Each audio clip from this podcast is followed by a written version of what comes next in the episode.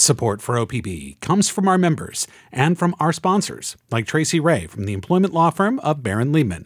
Tracy says that OPB sponsorship is a great way to support the community and connect with Barran Liebman's clients.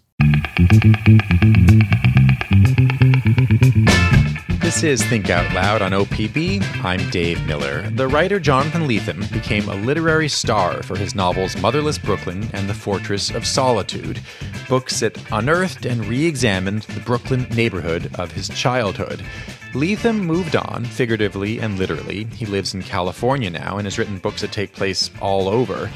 But his latest is a return to his roots and a chance to dig even deeper. It's called Brooklyn Crime Novel. We talked about it in front of an audience at the Newmark Theater during the 2023 Portland Book Festival. I thought we could start with the, the whole. The whole book is about where you grew up, uh, Yeah. which is at a certain point it became known as Boerum Hill. It wasn't called that too much before you you arrived. What did it look like? What did it sound like or smell like in the in the 1970s?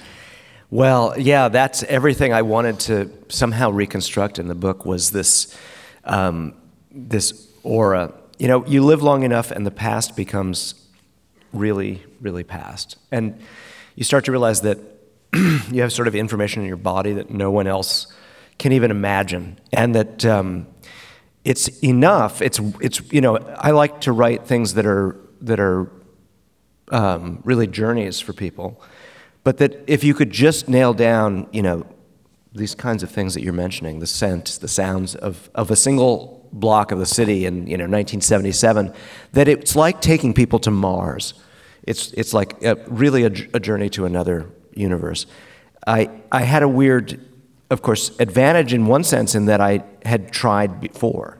I had a book called The Fortress of Solitude 20 years earlier. And in some ways, that book was more into the lyrical, um, descriptive, sensory atmospherics. And, you know, I'd already evoked the place for myself as a kind of reconstruction, but I'd done it in a very romantic way. And this time I wanted to do it in a much less romantic way. I wanted it to feel kind of like a tabloid actuality, like you'd been jolted back into a set of um, experiences and frameworks that were, you know, radically, now radically distant from our own. In your acknowledgments at the end, you have it's mainly just a, a, a long list of names. and, and you say that in writing this book, you relied on help to an unusual degree. Yeah. Um, you call the people who then follow carers, thinkers, and rememberers. What did you ask those people? Well, it was very specific at a certain point. I developed a questionnaire, actually, which I would send out. I was, um, you know, so I began as a writer. I began uh, not as a writer, I was a painter. My, my father's a painter, and I thought I was going to make visual art.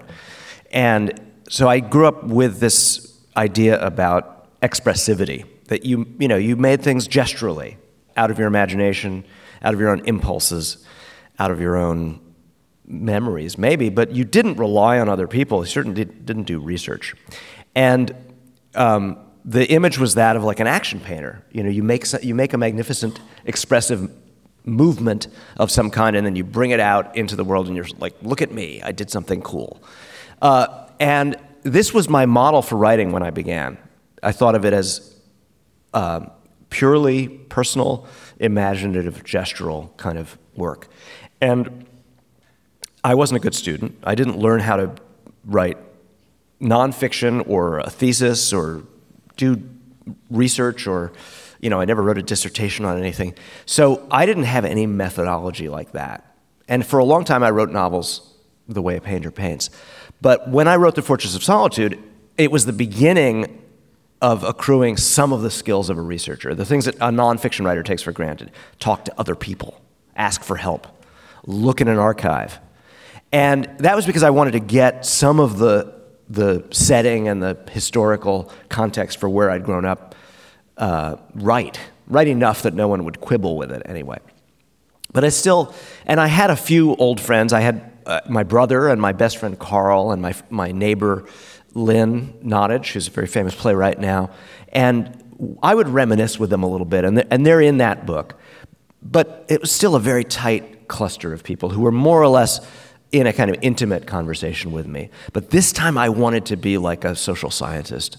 And I went to the broadest possible array of sources and archives. And also, I began looking up people I'd grown up with and relocating like kids I was at school with and hadn't seen for 40 years.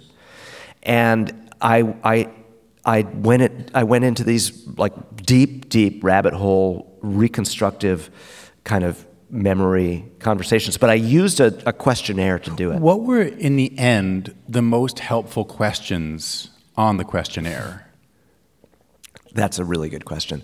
So, well, there were two that had a, there was a total consensus on. And I think those became galvanizing because of the, the way they um, shored up my intuitions about this project. The two that everyone agreed about what, you know, uh, one was, uh, what was the first thing you ever stole? And everyone had something. everyone was a thief. Shoplifting. Shoplifting, absolutely. It was totally universal. And what, what was, uh, so you, uh, you asked that for a reason. And, you, and it oh, also, yeah. it, the, the way you asked it, the, um, it acknowledged the universality of this. You didn't say, "Did you shoplift?" You said, "What was the I, first what thing?" was the first because thing? you knew. Yeah. Well, yeah. Um, so, what was yours? What was mine? Uh, I think it was a comic book. I'm sure it was a comic book. Uh, Do you remember how you did it? Yeah, sure. My sleeve. Yeah. Obviously. Yeah. Um, they curl. It's a it's a terrible vulnerability in the comic book. They curl very naturally into your sleeve. Uh, you just need a winter coat. But um, no, okay. So this was really an important insight for me because my vision was of a world, that my intuition was that we'd grown up in a totally criminal context. And I, by that, I don't mean, you know, famous crimes, although there, there were those, but that everybody on the street in Brooklyn in the 70s had to form a relation to the idea of crime. Like, until you understood what, in what sense it was a part of your world, you know, whether you were principally a victim or principally a perpetrator, probably you were some kind of both, but that you had to have an attitude about it and you had to have a, a version of it that you could wear around.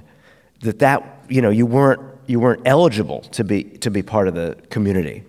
And the, but the other question that everyone consented to, uh, or everyone gave me the same answer to, one of my questions, I think the wording was, um, did you ever talk to your parents about any of this? And the answer was, Are you kidding? And just to be clear, it wasn't.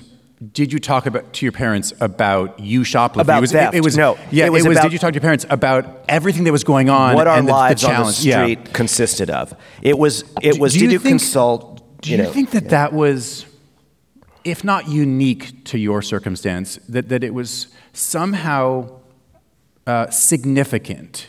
Be- uh, or I mean, Yeah. do you think it's different than the the not unusual wall between you know generations, kids and Yeah. parents? Well, this is a question that bedevils my life and this book is how much of what I'm writing about in that in Brooklyn crime novel was absolutely unique not only to the, the time and the place but even to the neighborhood and to the street because there are act- aspects of Dean Street and the life we lived there, the, the kind of community of children that I'm writing about, that I do think derive from really particular circumstance about almost the infrastructural reality of that street and, and that neighborhood at that time. But then again, there are things that open into universalities about childhood, about parents, about life in urban environments, especially racially mixed ones, class diverse ones. And so it's both in a way that's really intricate and, and energized the project in many ways to say, I think everyone understands, but also I've got to say, this was really weird. Hmm. You just brought up a lot of themes that I want to circle back to, but let's let's come back to crime. It's a it's Yeah. a fascinating question that's threaded throughout the book, and I think that at one point your narrator even acknowledges this. So the the, the book is called Brooklyn Crime Novel, but that's a little bit of a red herring. It- It's it's not a um, a police procedural. It's not a murder mystery. a ton of minor crimes are threaded throughout and are important in the lives of, of the young people. There are, there are more major things that happen that we won't get into now because folks should encounter them for themselves. But the, the, the version of crime that seems most, I don't know, meaningful to this day, that maybe rever- reverberates the most in people's lives, is something that you call the dance. Yeah. What, what do you mean by that? Well, we had a kind of exchange. You know, uh, uh, so I'll back up and say when I first left Brooklyn, and I would go out into other worlds. I went to college in Vermont, then I moved to California. I would visit people in other cities. I was I was into wandering. I wanted to be anywhere but New York. But when I would talk about New York City, a kind of common question was, "Have you ever been mugged?" And I mean, there were, I had shorthand. I had ways of dealing with it if I wasn't interested in the question. But if I was interested in the question, if I wanted to stop and answer it, it was really hard to answer because the answer was either never, and I mean never in the sense that, like, what people mean when they say mugging is sort of like what happens to Batman's parents. A guy with a handkerchief on his face puts, puts a gun up and, you know, you, you step into an alley and he says, your money or your life. Well, that hadn't happened to me. I, I hadn't had that kind of standard mugging. But if, on the other hand, it meant like someone taking stuff from you on the street of New York City, it had happened more times than I could count. And it was a kind of ritual transaction that fascinated me because it was precisely nameless. It was it it floated. And it's it's the fact that we weren't supposed to give it a name amongst ourselves to our parents. You wouldn't report it as a crime. It was this inarticulate but expressive maneuver. Can you just describe how it might go? Well, I mean, I could do you right now. Yeah, um, Yeah. as long as it can be on the microphone so folks can Yeah. hear it on the future Yeah. radio broadcast. What you, what you looking at? So I'm you. Uh, uh, nothing. Nothing. No, man. What you looking at? What's the problem? What's your problem? You don't like me? Uh, No, I'm just trying to go to the store. I feel like I'm not doing the, the play acting right. Yeah. Um, which the worst case scenario is you actually take my money because I'm not acting correctly. Yeah. here. No. You, there's no. There's no. There's no correct way to act. It was a kind of. It was a kind of tried. expressive encounter that involved uh, familiarity, guilt, often even a kind of fondness, recognition, and then the surrender of something. Your bus pass, your baseball glove, most often a dollar or some pocket change. Was And it, but it was always covered in a kind of a, um, we know we're just joking. We know we just, you know, this is, you, you know I wouldn't, I, you know I like you. You know, you know you didn't do anything wrong. You know you like me. We were just fooling around. Thanks for the money. Where was what was there an implied threat of violence? Of course, of course. And sometimes there was, uh, there was a, a rough housing kind of violence to it. Often a headlock was very typical. You know you like me. Yeah, we like each other. We're friends. You write that it, it, it was uh, it was a usual enough occurrence that you uh, it wasn't uncommon for kids to put the money they cared about, say in their socks, Oh, and yeah, to this have was- this was some a- quarters or a dollar bill in their pocket because that is that's the mugging money. I didn't make up the term mugging money. And, and in my questionnaire, I, I asked about whether people had ever been in the habit, the practice. And again, people would, would, would write into my questionnaire as if I was like being, you know, foolish. Like, of course, of course you kept 50 cents in your pockets to hand over and a dollar in your sock to spend on what you had, you know, hope to, hoped to spend it on. Um, the things you weren't going to shoplift. Because you were always both, remember, victim and criminal. That's the big takeaway. You grew up, and and so did I, at a time when the word trauma was not used nearly as much as it is now. No. And and we could spend an hour talking about that. Yes. And, and there there are probably benefits and drawbacks to the the the frequency that it's uh, at which it's it's tossed around now. But Yeah.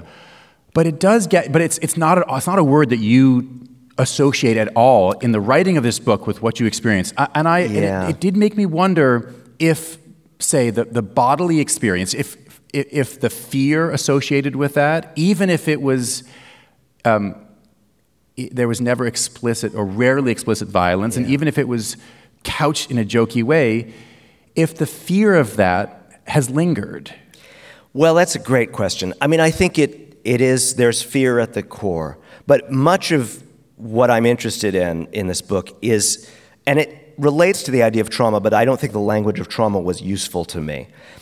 It's the management of anxiety or fear or guilt, often combinations of those things, through attitude, performance, stylistics, uh, paraphrase, and ritual in a way, we all participated in creating a theater of the hard boiled. You know, we're from Brooklyn. We do this kind of thing. This is what it is to be from the streets. This is what it is to be street savvy, to have um, street cred. It's not that different in a way from the way the essence of the hard boiled style conceals trauma to begin with. You know, the hard boiled detective, when he's invented in the post, in the, uh, between the two world wars, he wears a trench coat because he's a, he's a war veteran. It's a reference to trench warfare. But that stylistic, we don't think of that when we see Humphrey Bogart with his, you know, kind of hard exterior and broken heart underneath. We get what it looks like and how it feels. We're attracted to it. It seems useful. Adopting the hard boiled manner is very, very alluring. But we don't think about it as he's a wounded war veteran. He's recovering from shell shock or not recovering from it because he can't. So, this idea of the management of something through a collective ritual stylistic uh, was very important to me. You write, or your narrator writes, while the DIY renovations are going on inside the houses, the DIY reparations are transpiring on the sidewalks out front.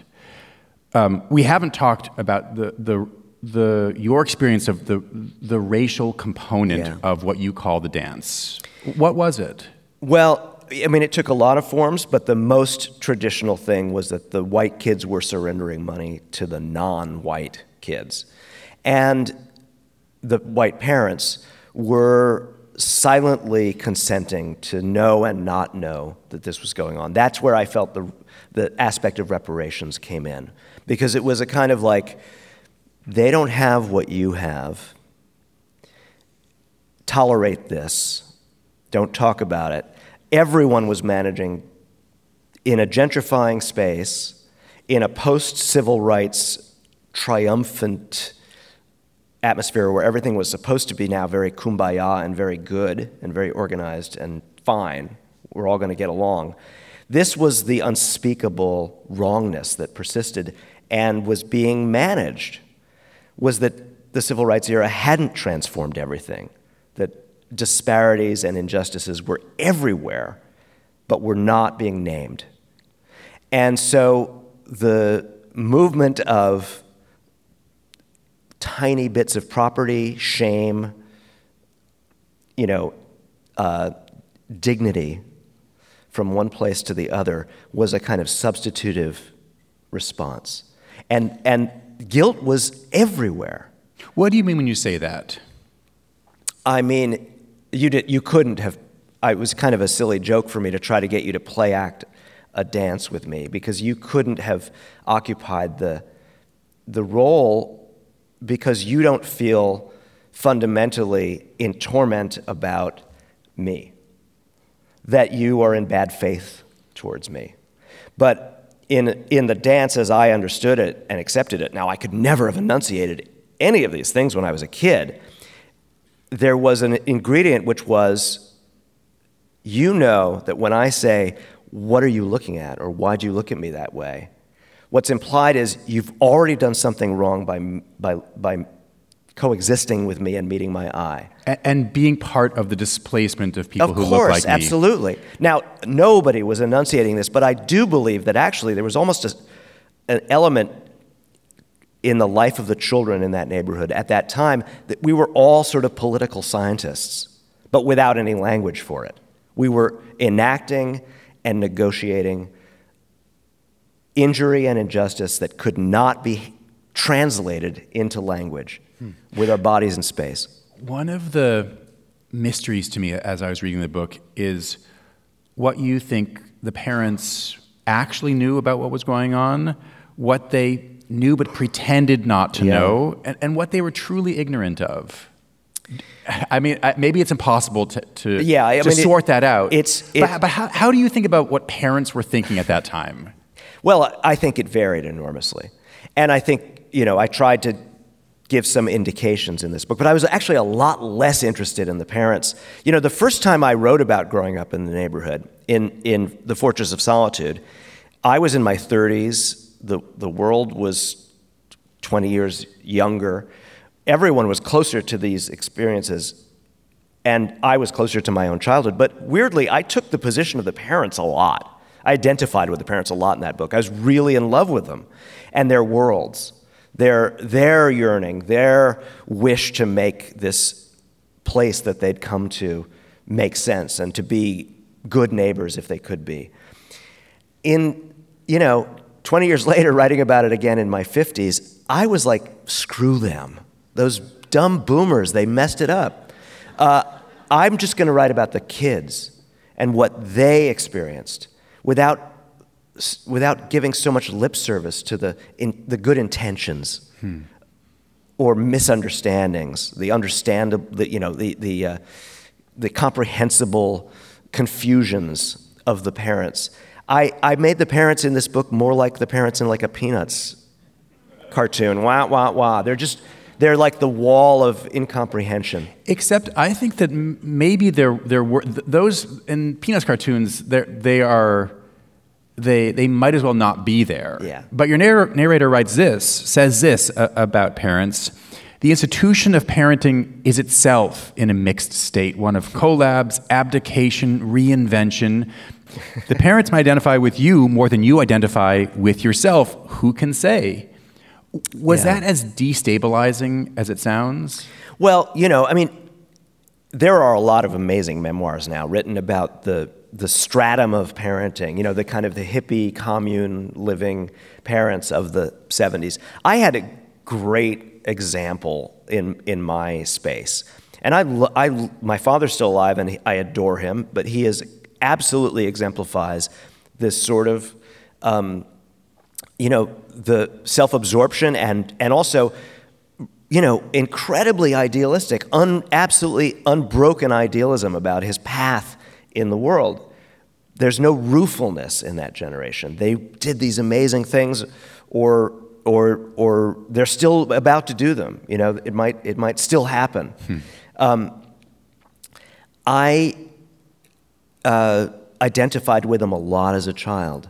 And that was my way of um, trying to understand them. But that's also because they were easy to identify because they were extending their, their childishness in many, many ways. And so we were, uh, you know, in the same space. The, the cultural historical moment had made them, you know, it was the age of Aquarius. And the Aquarian is kind of always um, ready to become something. That's Jonathan Lethem in conversation at the Newmark Theater for the 2023 Portland Book Festival. We'll have a lot more after a short break. This is Think Out Loud on OPB. I'm Dave Miller. If you are just tuning in, we're spending the hour today with the novelist Jonathan Lethem. We talked in front of an audience at the Newmark Theater for the 2023 Portland Book Festival. Lethem's latest book is called Brooklyn Crime Novel.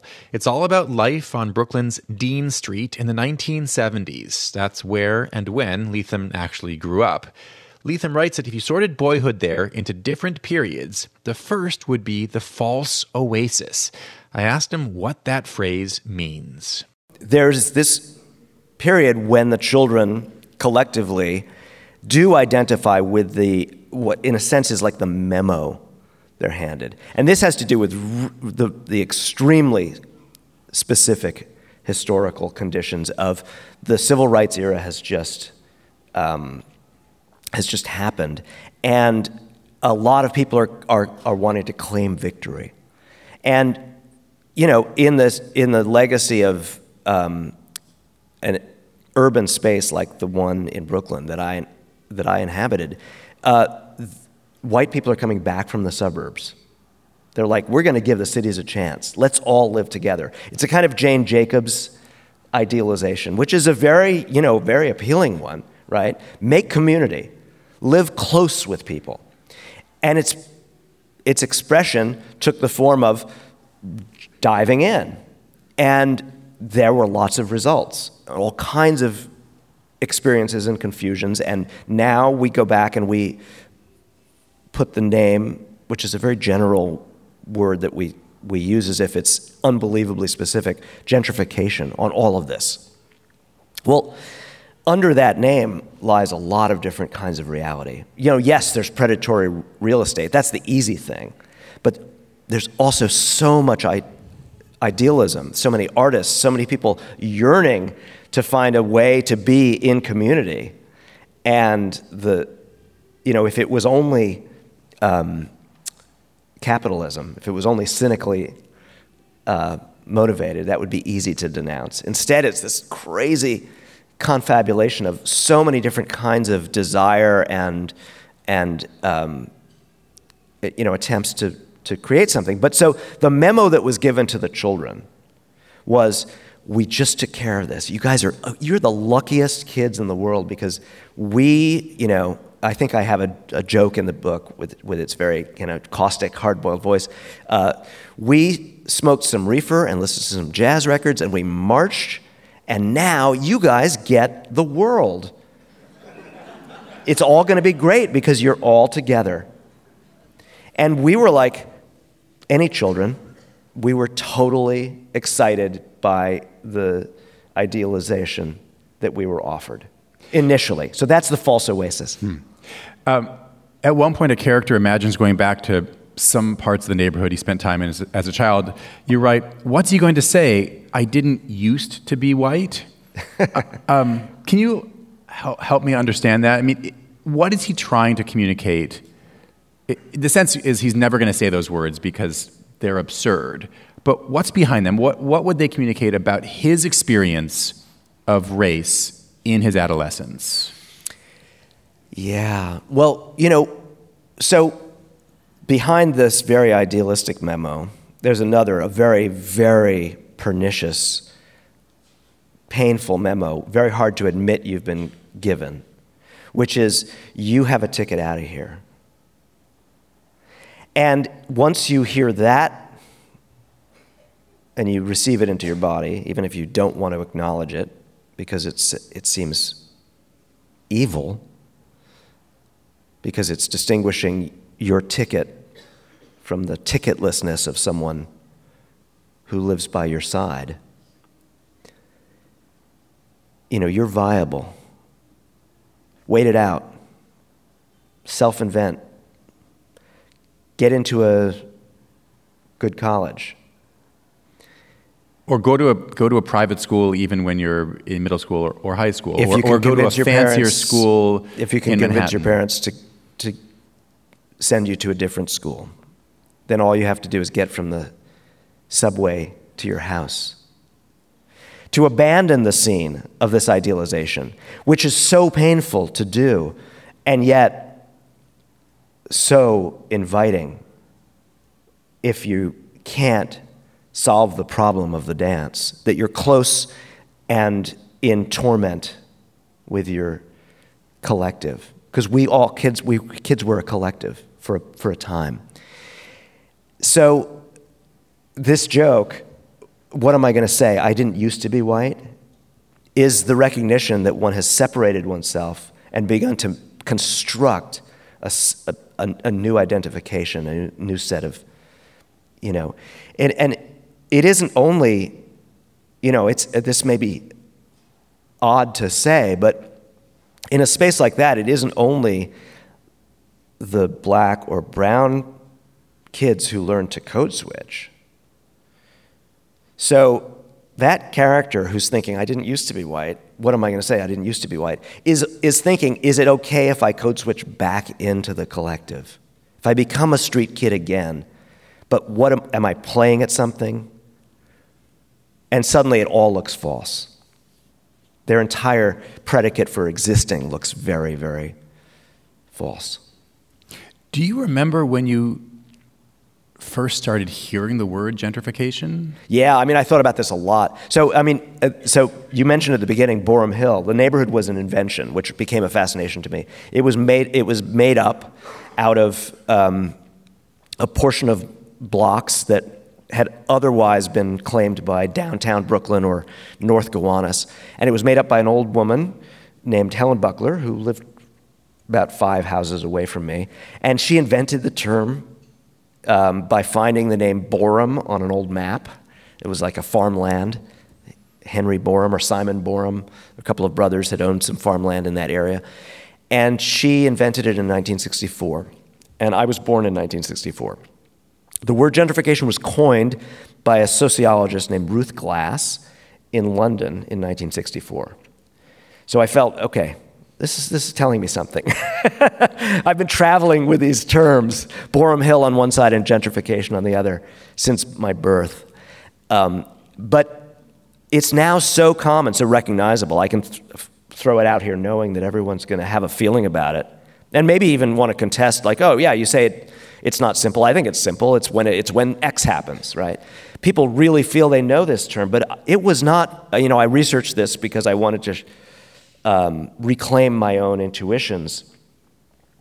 There were other things that, that were being named, but until the mid 80s, this term wasn't familiar at all. Ruth Glass had coined it in, in London. She was a sociologist. She was describing a, a thing that had happened in a, in a part of London, but she was an academic, and it was an academic term that took a very long time to filter into common usage or into journalism. You can't find any reference to gentrification in the New York Times until the uh, mid 1980s, and then it's very tentative. It's always explained when it's used. It doesn't appear in the New Yorker until uh, 1989.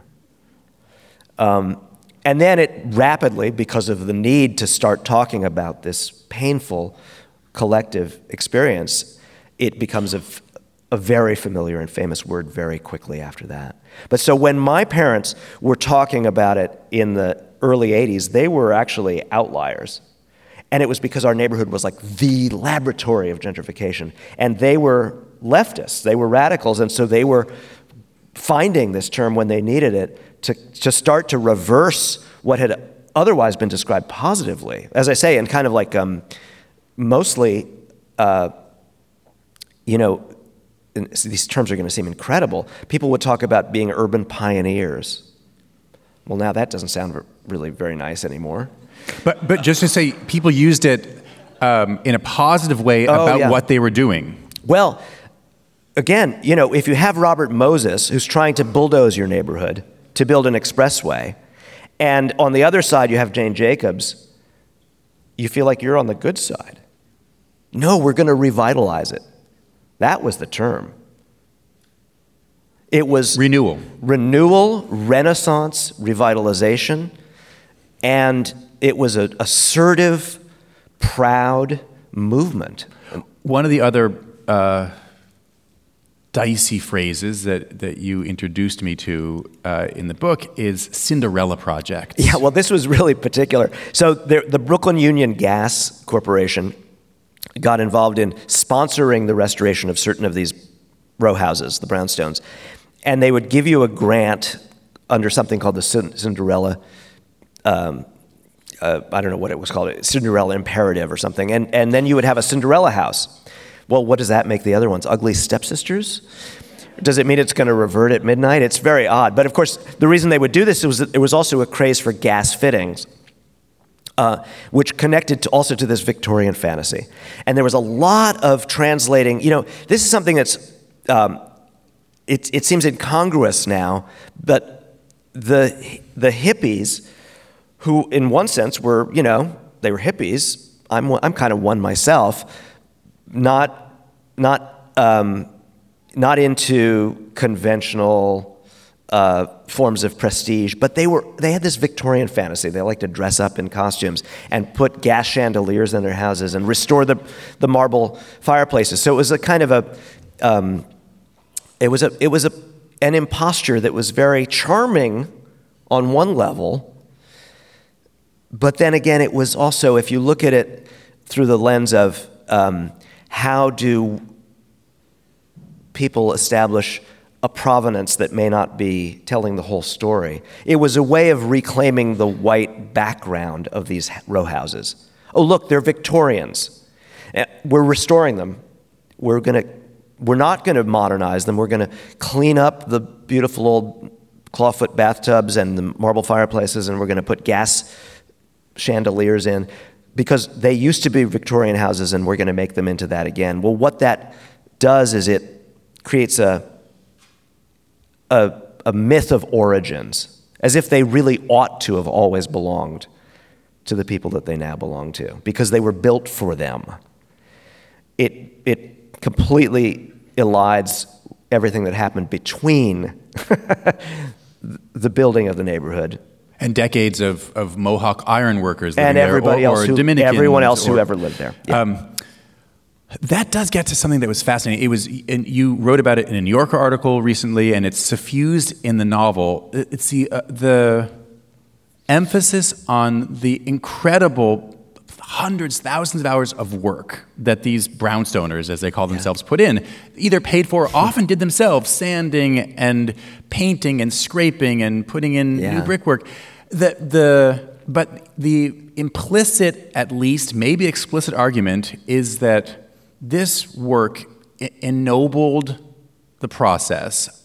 And, and is a kind of excuse for what followed. Maybe I'm reading too much into it, but I, I'm curious what, what you It see was in a- the emphasis in the work that they put in. Of course, it was a kind of sweat equity, and also when you know if you're going to call yourself a pioneer or a settler, you're going to exhibit this devotional. You know, I'm going to process this space into you know.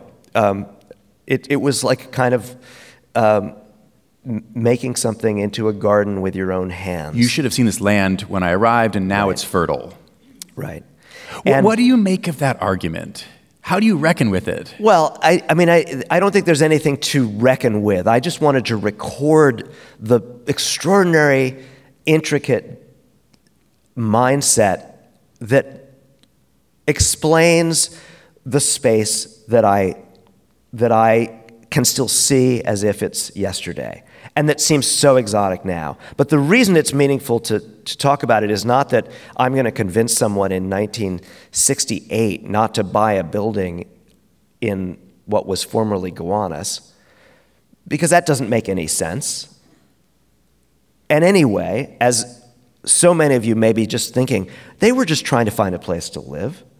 But it's just to, to notice that right now, the same kind of self uh, ratifying fantasies accompany all kinds of marvelously good intentions by marvelously, uh, you know, approachable, likable people who may in fact be ourselves. And could also be participating in similar kinds of fantasies that would look as peculiar, to put a neutral word on it, if, if we had the benefit of time. Well, it's interesting you say that because one of the things that um, I experienced reading the book is um, that I lived very close to the neighborhood you're talking about 20 or 25 years ago. I was in Fort Greene, Brooklyn, which is blocks away from what we're talking about, um, for a number of years. And I, I walked all the streets that you wrote about in this new book. I, I had many happy times in a, a bar, the Brooklyn Inn that you write about. Um, this was about 30 years after your parents' generation. I was just a, a later arriving white person. Um, the only reason I bring this up is that to, to, sh- to acknowledge that gentrification, to, to, to go back to this sort of all encompassing, half helpful word, that it, it, it doesn't stop. It's not static. No. It spreads, it continues, it, it metastasizes, it changes. Um, and, it, and, and I and many people are implicated in it in complicated ways. Well, but also, it's you, of course you're implicated in it. I mean, but that's also to say maybe the frame is wrong. You know, and this is one of the things that I came to see in my during my childhood when the word gentrification, when the word revitalization, revitalization turned into maybe we have a new name for it and it's not such a happy name, gentrification. The the parents, the adults in my neighborhood, kind of divided up into two teams. There was like the pro and con, and at first that seemed very. Um, legible to me. Like, okay, I'm, I'm on the anti gentrification team.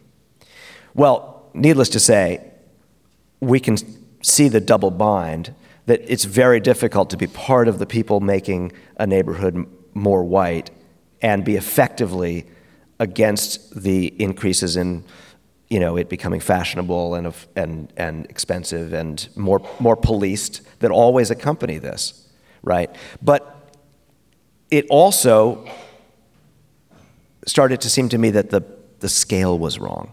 That you can want to be, let's say, a, a really good uh, landlord and rent an apartment for below market value, which in fact is what my father always did. He always found some kind of, you know, ceramicist who was working as a waitress, and he would, he would rent the basement apartment at a bargain. So he wasn't literally expanding the, the you know, raising the, the costs. But you can't be an anti gentrificationist in an area that's like 8 or 12 or 20 square blocks because it's, it's not understanding that the problems are so much larger. They're structural. The issues that you're contending with are about our society, they're about capitalism it doesn't actually work to either be in favor or opposed to a good coffee shop. That's not, pol- that's not politics, really. It's just, it's just attitude. and so I began to think, oh, you know, this is an insufficient framework. We have to, I mean, you, you didn't move there because you either, you know, wanted to participate or wanted to stem the tide of something. You moved there because it was it was where you wanted to live at that. Time. It was time. affordable and it was it was cool. Yeah. Yeah, a, a, complicated word in and of itself. Yeah. Um, your narrator says at the beginning and at the end that he wants to avoid nostalgia. Uh, what is nostalgia? Yeah. Yeah, well, so, I mean, this gets to my having the sensibility I have I, you know, one of the things I noticed about myself was that I spent my life running away from Brooklyn and then I'd move into spaces that were, that reproduced it.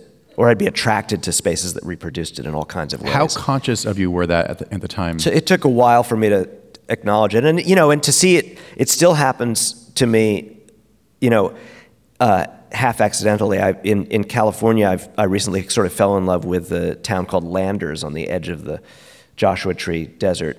And I was like, oh crap, it's the desert. There's almost nobody lives here, and there are just these weird twisted trees and rocks, but it's gentrifying, isn't it? I did it again. Like this, this feels right to me in a weird way. The wrongness feels right to me. The sense of something transforming. And that doesn't have to, obviously, it doesn't have to do with race or displacement because there's enough room for anyone who wants to come, but with the idea of it becoming, you know, you use the word cool, the idea of it changing into something else, and there being layers of different forces in contention under the skin of the reality. And this is my space. You know, I think I've done it as a, as, a, as a writer as well. I think I moved into science fiction just in time for the gentrification.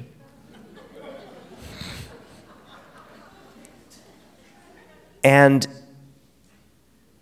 the, the feeling I have for my own past, well, you know, many people have this, is that it's delicious. I mean, you know, when I wrote The Fortress of Solitude, the paradox of that book is it would seem to, you use the word trauma, it would seem to be a catalog of childhood traumas. But the latter part of the book is the thing everyone finds so excruciating is when the character leaves. And everyone's like, can't he go back there and be mugged some more? it was so nice back then. And I agree, kind of. You know, he's he turns into a, a total pill when he abandons that space. And I pine for that. The problem of Boerum Hill or Gowanus in 1977. I want to dream my way back there. And in The Fortress of Solitude, I did it very nostalgically. And I don't mean to criticize that book. I am very proud of that book. But it's suffused with this golden light, this the, all the music. I'm constantly re arousing this sensory fascination with the way the buildings and the trees looked and the way the music sounded and the way we all lived together in such an aggressive, disastrous, you know, utopia. And then it was like a lost world for me. But in this book, I wanted to make it more stark, and I wanted the, the politics and the confusion to be raw and on the surface. So I had to strip away all of the golden light coming through the trees. I, I try not to mention the music that's playing. It's a book of stark actualities. What were the structures? What were the patterns of behavior? I don't even give the characters very much intimate detail. They're actually kind of like figures in a hieroglyphic that I'm studying. They don't have names either. Yeah. Um, at one point, you're right. This inquiry isn't finally about what nobody knows or what everybody knows. It's about what a small number of people remember even if they avert their eyes when passing on the sidewalk, it is about the knowledge that's locked up inside their bodies and how it wishes and doesn't wish to come out. What were some of the things for you that you didn't want to come out? Well, you know, the most important work you have to do on this earth, and I actually, I'm going to sound really vainglorious, but I feel like this book, Brooklyn Crime Novel, was the most important work I came to earth to do. But it's, by definition, it's going to, um, I mean, well, on the simplest level, it's going to exhaust you, it's going to implicate you, and it's going to um, um, leave you seeing yourself as a, um, a, a, a part of history. It's to acknowledge where we, where we come from and not individuate, not take it personally, not self aggrandize, but to say, I just happened to be born into this world, and I'm just going to try to account as well as I can for the, the things I've seen and the places I've been. But it's, it's, it's, in some sense, it's very demeaning to the vanities of a, of a person who grew up in a, both in a civilization America that, that glamorizes self invention and self actualization. And then also in a bohemian subculture of the arts that doubles down and says, oh, become whatever you want to become and make beautiful things. I didn't have that work to do here. So I, um, I'm fascinated by that answer because I, I thought you might have said what was hardest to write about was this aspect of very complicated racial politics and my place in it. But if I understood you correctly just now, what you said was that the most challenging aspect of this was to see yourself as a, a an insignificant player on the world stage. I, I saw this book as the mission was to leave myself out. But as isn't that, isn't that impossible? I, of course, it's impossible and, and it's, it's impossible in a way that becomes fascinating, and in a way it becomes part of the subject becomes, of the book. It becomes very self-consciously yeah. a, a, part of the mechanism of the book I as you go. The book, the book ended up take, taking this impossibility as one of its subjects, because to do the work I needed to do, I needed to put myself out of the scene and out of the picture and not care about myself and not not advertise my own sensitivities for me, this goes back to my life as a reader. It has, it, it, it's the precursor to my ambition to write. It's, I read books to become other than who I was. I, de- I de- desired this more than anything in the world, not because I disliked myself, but because the appetite to be translated into the other was ravenous. I couldn't get enough of that. And I sought it in all kinds of different forms and versions. I wanted to time travel and I wanted to become an alien and I wanted to become a woman and I wanted to become anything that, I, that a novel could make me become. And yet, one is helplessly, um, the book also is endlessly admitting, I'm stuck here. I'm this white guy walking down the street. I, you know, but to identify with what doesn't identify with you, there is the deepest remorseful sensation possible. Jonathan Lethem, thanks very much. Thank you. That was Jonathan Lethem in conversation at the Newmark Theatre for the 2023 Portland Book Festival. If you don't want to miss any of our shows, you can listen on the NPR app, on Apple Podcasts, or wherever you like to get your podcasts. There's also our nightly radio rebroadcast at 8 p.m. Thanks very much for tuning in to Think Out Loud on OPB and KLCC. I'm Dave Miller. Have a great day. Think Out Loud is supported by Steve and Jan Oliva, the Rose E. Tucker Charitable Trust, Michael, Kristen, Andrew Kern, and Anna Sanford